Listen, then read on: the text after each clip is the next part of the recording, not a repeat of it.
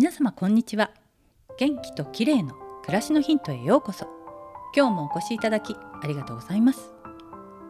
前回は背中のストレッチをするとよく眠れるというお話でした。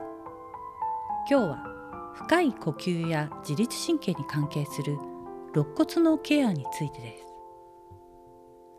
腰や首のこりは自分で自覚しやすいですが、意外に忘れられているのが肋骨です。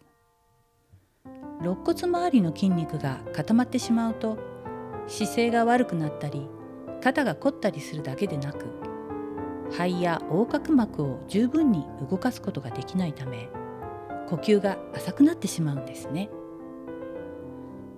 硬くなった肋骨周りを緩めてあげると、呼吸が楽になり自律神経の働きが整うので、内臓の働きが良くなり代謝も上がります。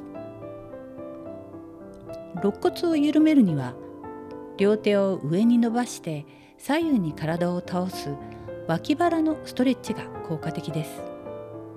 また手で肋骨を直接マッサージするのも良いんだそうです。脇の下に手を当てて、肩甲骨寄りの肋骨に指を置きます。軽く上下にずらしながら硬いところを揉みほぐします。息を吸ったり吐いたりすると、肋骨が広がったり閉じたりするのがわかると思います。スマホ作業などで上半身を動かさないでいると、肋骨の周りの筋肉が固まってしまいがちです。肋骨と横隔膜は深い呼吸をするのにとても重要な部分なので、いつもスムーズに動くようにしておきたいですね。